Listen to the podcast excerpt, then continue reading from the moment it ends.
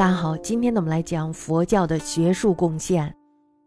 佛教呢对中国的学术贡献是非常大的，这体现在佛教的经典翻译。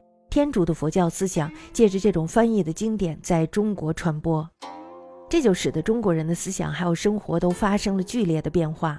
从东汉末年一直到盛唐时代的六百年间，因翻译佛经而创造的新字汇，还有就是成语，更是有数万之多。但照这些新词汇，还有就是成语，对中国的语文词汇还有内容，无疑大有注意。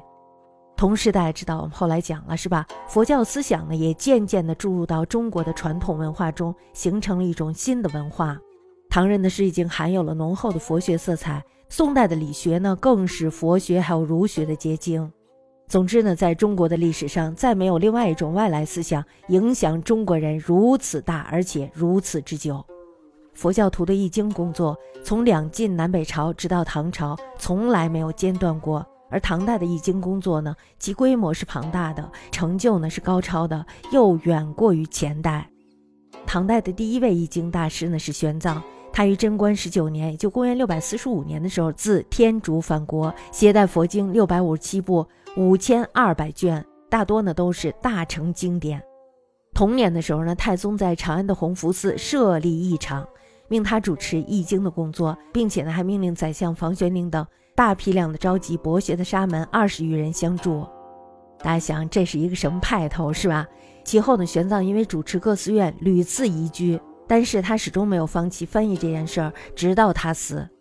所以呢，他总计从事易经前后经历了十九年，共译经律论七十五部，一千三百三十卷。大家想，这是一个非常庞大的数字，是吧？因为过去都是手写的嘛。那么从这个易经的数量上来看呢，可以看到他的热诚，还有就是经历的超人。唐代的易经事业呢，在玄奘时代达到了一个最高潮，其后呢就渐渐的有一点衰退了，但是呢仍有不少的成就。玄奘以后呢，著名的易经者有易净、史刹难陀、不空等人。易净呢，他是范阳，也就是今天的北京大兴区的人。他于高宗乾亨二年，就公元六百七十一年的时候赴天竺，在武后正圣元年，就公元六百九十五年的时候返回国家。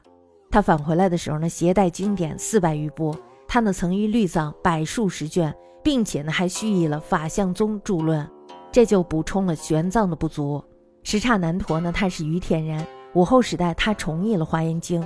不空呢是北天竺人，开元时呢来到了中华，曾译密部经咒一百四十余种。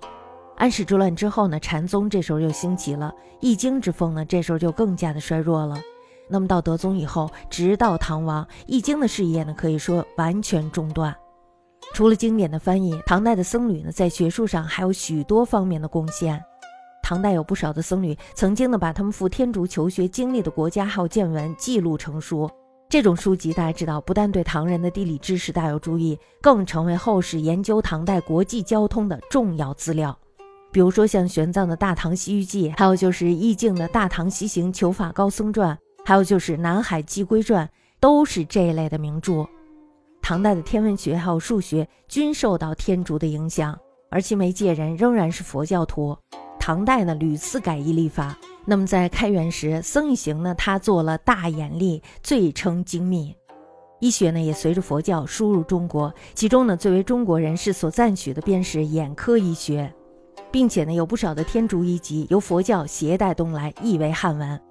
绘画呢，这时候也受到了天竺画法的影响。比如说天竺的晕染法，也就是我们说的阴影法，这是从南北朝时代传入中国的。